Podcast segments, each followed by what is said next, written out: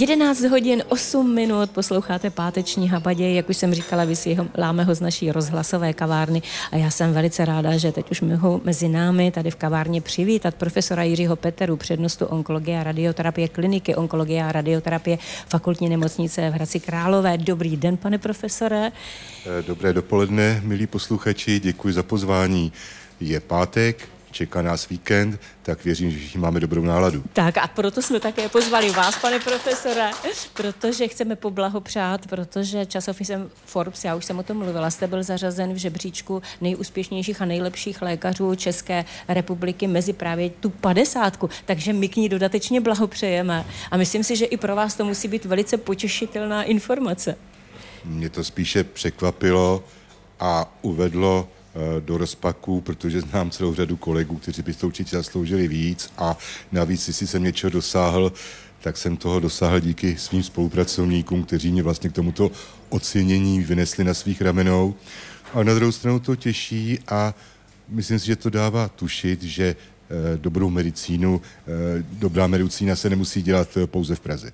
Ano, možná, že pojďme se podívat na tu vaši cestu eh, právě k medicíně, k lékařství, protože eh, kdy vůbec poprvé jste tak nějak vytušil, že budete lékařem? Bylo to dětské přání, anebo to přišlo až ono na střední to bylo škole? přání mé maminky, která si vždycky přála, abych vystudoval medicínu a léčil rakovinu, a protože jsem byl poslušný syn, tak jsem ji poslechl a udělal jsem dobře, protože medicína dokáže naplnit celý život a onkologie je úžasný, dynamicky se rozvíjející obor, kde lékař má šanci být svým pacientům velmi, velmi užitečný. Ano, vy jste eh, část svého profesního života prožil také v, na Moravě, v Brně, kdy jste byl na Masarykově, eh, vlastně eh, onkologickém ústavu. Jak dlouho jste pracoval tam? No, já jsem křtěný Vltavou, já jsem absolvoval první lékařskou fakultu, promoval jsem v roce 84 a do roku 96 jsem pracoval na Ústavu radiční onkologie na Bulovce, kde jsem se vyučil základům řemesla. A v Brně jsem pracoval od roku 96 do roku 99, nejprve jako primář oddělení radiční onkologie na gynekologoporovodnické klinice na obelním trhu a potom od roku 97 jako primář na Masarykově onkologickém ústavu a byly to čtyři úžasné roky, které mě obohatily o celou řadu medicínských znalostí, o trvající přátelství a také o rodinu. Se svojí manželkou jsme minulý rok eh, slavili 25. výročí svatby, která se odehrála na hradě Pecka. A musím říct, že je to statečná žena, která tolerovala moje pracovní vytížení, když občas si připravila jako svobodná matka. No, ono bez toho porozumění asi rodinného by tahle práce ani nešla dělat. A pane profesore, kdy to byla ta onkologie, kdy to byl ten obor velice těžký, náročný a myslím si do značné míry i psychicky náročný? Myslím si, že mi byla souzená. Eh, říkám, asi ten vliv měla ta moje maminka, která si přála, abych to dělal a e, byla to dobrá volba. No. A myslím si, že nejvíc mě nastartovala e, návštěva e, oddělení radi, radiační onkologie v Lozán, kde jsem měl možnost se na krátkou dobu stavit v roce v roce 1989 cestou z Mont Blancu Eh, přišel jsem tam přímo z ulice, eh, nikdo mě nekádroval, představil mě profesorovi Medimanovi, mohl jsem tam přijít kdykoliv, ptát se na cokoliv a viděl jsem poprvé v životě moderní onkologické pracoviště. Očekával jsem studené Švýcary a našel jsem tam mladý tým přátelských eh, lidí. To oddělení bezvadně fungovalo, tak jsem se ptal profesora Mirimanova, jaké jsou jeho zásady, že mu to tak klape. Tak mi říkal, milý Georgi, mám tři zásady, to be open, to be active and positive motivation, být otevřený, naslouchat lidem, být aktivní a mít přehled o tom, co dělají a motivovat je pozitivně. No, nevím, Takže tohle moji, jste si vzal do nevím, života. Nevím, jestli moji spolupracovníci ty jsou asi ti, kteří eh, by se měli vyjádřit, jestli se mi podařilo ty jeho zásady aspoň částečně eh, využít hmm, při vedení tady. kliniky. No já si myslím, že bez zesporu. Do fakultní nemocnice v Hradci Králové jste přišel v roce 1999, takže na to působení právě tady v Hradci Králové a na to, jak právě klinika pod vaším vedením funguje a pracuje, se zeptám po písničce. Mm-hmm. Je 11 hodin 17 minut, stále pro vás vysíláme z naší rozhlasové kavárny. První vysílání tohoto roku a naším milým hostem po 11. hodině je profesor Jiří Petera, přednosta kliniky onkologie a radioterapie fakultní nemocnice v Hradci Králové. Také člověk, který posílá do světa lékaře tady u nás na lékařské fakultě. Pane profesore, vy teď jste hodně zaměstnán těmi eh, studenty, protože jste říkal, nebudu mít volný víkend, budu připravovat kolik? 50 otázek? Neděsme studenty. je to také 500. 500, jej.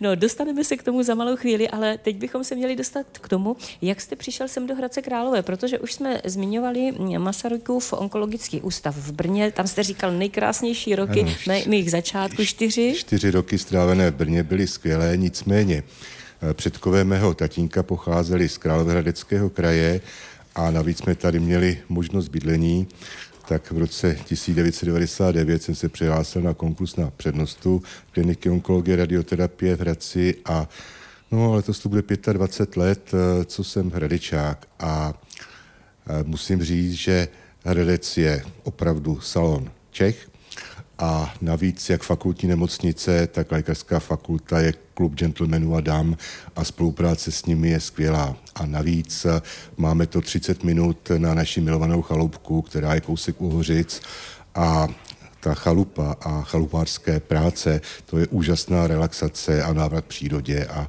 e, jsem hrozně rád, že jsem zde. Že jste tady. No, fakultní nemocnice patří ke špičkovým pracovištím, právě klinika onkologie a radioterapie a je to nebuďte skromný, velkou zásluhou právě vaší, protože jste přišel s novými metodami, novými postupy. Pane profesore, kdybyste se vrátil, já nevím, o těch 20, 25 let zpátky, eh, tam věda a ta medicína jde mílovými kroky. To, co by nebylo možné před těmi 20 lety, tak teď už se daří, což vás musí velice těšit. Eh, onkologie je velice dynamický obor, rychle se rozvíjející.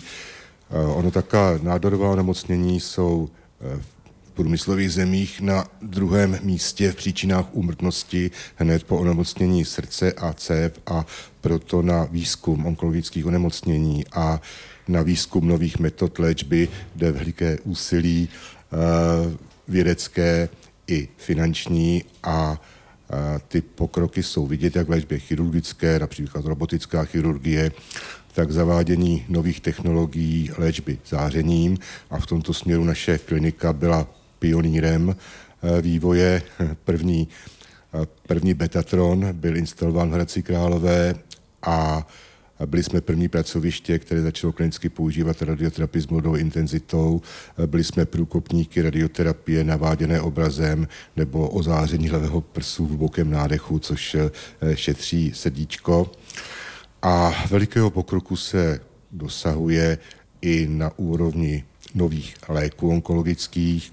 V současné době na začátku onkologické léčby je molekulární vyšetření individuálního nádoru každého pacienta a podle jeho molekulárních charakteristik se do značné míry eh, stanovuje strategie léčby a predikce účinnosti nových onkologických léků.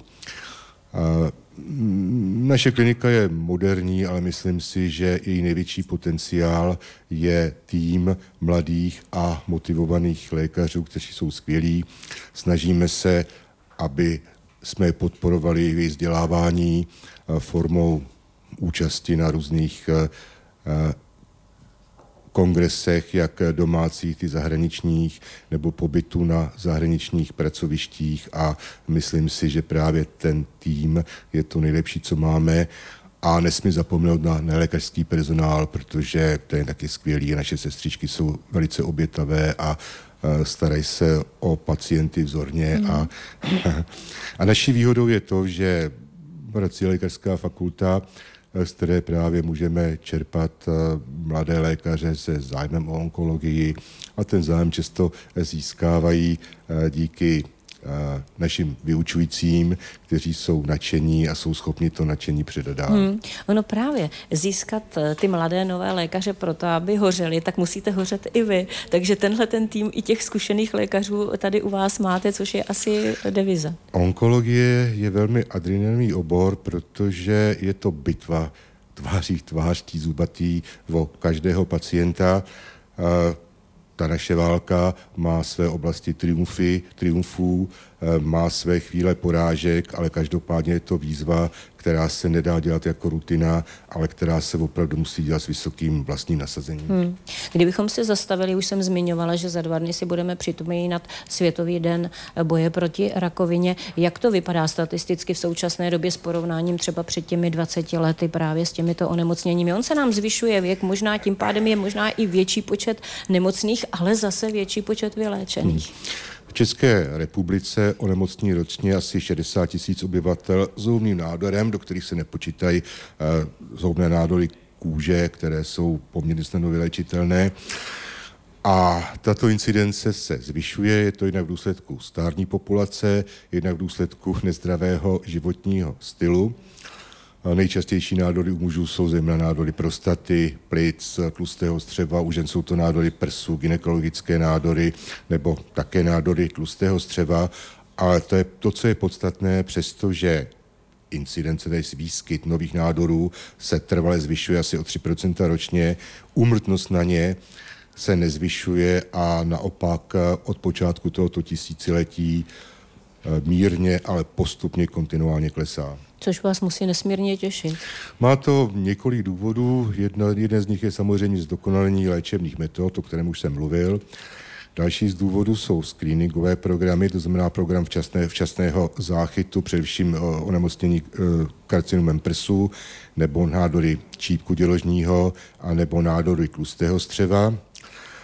Ale zásadní roli hraje to, co se nazývá privátní, primární prevencí, to znamená předcházení vzniku nádorů a tady rozhodující faktor je životní styl, to znamená zanechat zlozvyku, jako je kouření, zdravá výživa.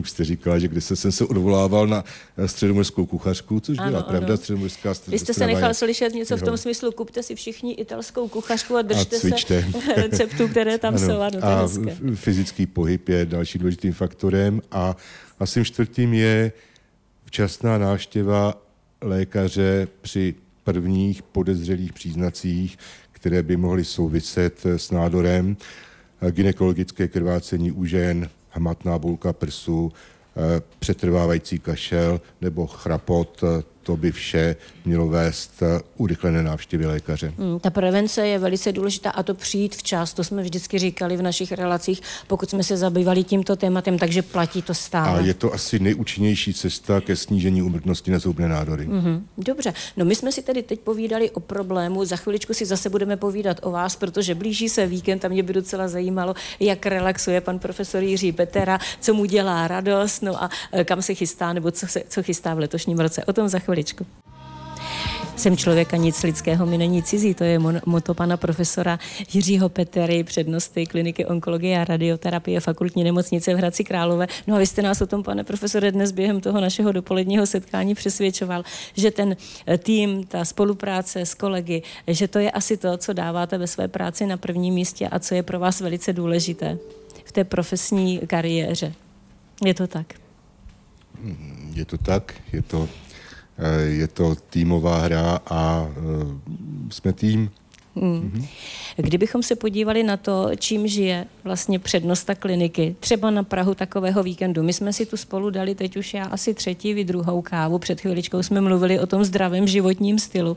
Eh, takže pojďme se podívat na, na to, co vám dělá radost. Nevadí to, že si dáme ty tři kafička denně, když mluvíme o zdravém životním stylu? Myslím si, že ne. A, a já proce, funguji na kontinuální přívod kofeinu, protože... Ale eh, já si myslím, že medicína na pomezí eh, přírodovědných a humanitních věd, protože lékař na jednu stranu musí znát anatomii a biologii lidského těla a na druhou stranu musí s pacientem komunikovat, takže musí znát lidský život a musí znát lidskou psychiku. A myslím si, že v tomu pomáhá, pokud má nějaké své koníčky, nějaké své záliby, protože ho obohacují jako člověka a protože také jsou prevencí syndromu vyhoření. No. Mojí oporou je samozřejmě v první řadě moje manželka, moje rodina, ale jedním z mých eh, nejdůležitějších koníčků je hudba. Eh, když jsem byl kluk, tak s mým tatínkem jsme hráli na čtyři ruce na piano. Byly to zážitky, na který snad každý den si vzpomenu. Hráli jsme Beethovenovy symfonie a Dvořákovi slovanský tance a Hendlovy varhaní koncerty a to mě přivedlo eh, k zájmu o klasickou hudbu. Mými oblíbenými skladateli je zejména teda Beethoven a Handel. A ta její hudba dokáže pozbudit těžkých chvílích a když člověk umlévá a propadá depresím, tak ho prostě popadne a postaví na nohy. Takže to je... To je vaše relaxace tady. Jeden ano. z těch mých koníčků a ten druhý je historie, zejména antická historie. K tomu mě přivedly kdysi knížky Vojtěcha Zamarovského a potom edice Antická knihovna. Mým milovaným autorem je Plutarchos a mým oblíbeným filozofem je Epikuros a kliniky už 25 let řídím podle zásad Marka Aurelia, římského filozofa a císaře, a ku podivu, ta klinika docela funguje, ale asi to nebude jenom moje zásluha, ale právě toho týmu, o kterém jsem mluvil. Kdybychom se podívali ještě do vaší rodiny, máte tři děti, potatili se ně, někteří? Já mám pět dětí. Pět dětí, aha, pardon. a, no, ty dvě starší holky vystudovaly medicínu, byť se jim to rozmlouval, protože uh, jsem říkal, že pro ženu je to vždycky prostě dilema, jestli se starat o rodinu nebo prostě jestli dělat medicínskou kariéru. No, ty mladší, když viděli na mém vlastním životě, co to obnáší, tak o medicíně nechtěli ani slyšet. A takže ty se medicíně vyhnuli. Takže ty studovat, no ne, není všem dnům konec, protože kolik je těm mladším tedy věkově? No 23, 23 no tak ta už asi je rozhodnuto. fakultu, ano. no potom 18, ta studuje zahradnickou fakultu Zemědělské univerzity a no a po čtyřech holčičkách mám chlapečka, kterým bude v únoru 14 a to ani nebyla tak moje zásluha, ona si ho naplánovala moje manželka se svojí kamarádkou, že třetí dítě si pořídí spolu. No a ten je takový spíš jako technicky orientovaný, ale dává mu plně na vybranou, eh, co chce ve svém dalším eh, životě dělat a eh, samozřejmě když jsem byl kluk, tak jsem miloval Žila Verna, takže prostě ty technické obory mají můj obdiv, takže kdyby se pustil na techniku, tak hmm. ho budu, mu držet palce. Budete za to rád, ano. Jsme stále ještě na začátku letošního roku. Jak vidíte ten rok eh, ve svém diáři? Jste člověk, který plánuje, který musí plánovat a musí plánovat třeba i takový víkend, co bude dělat, a nebo to necháváte volně plynout? No já musím plánovat, protože mě 7. března bude 65, což je věk, kdy eh, se končí ve vedoucích funkcích ve fakultní nemocnici a na lékařské fakultě. A když budu upřímný, já se těším na to, že takový ty administrativní povinnosti, kterých je spousta, tak předám nějakému svému nástupci a vrátím se zase k medicíně k pacientům, k výzkumu, publikacím a hrozně se na to těším. Hmm. A snad budu mít i času na tu muziku, na tu historii. tak to je vaše výhled do letošního roku. Já si myslím, že vy tak rychle neodejdete z té vedoucí funkce, protože si to neumím představit to je právě na, u vás na klinice. Nicméně ještě jsem slíbila, než se rozloučíme, než poděkujeme za návštěvu, eh, ještě jeden dotaz od naší posluchačky, která tady sedí.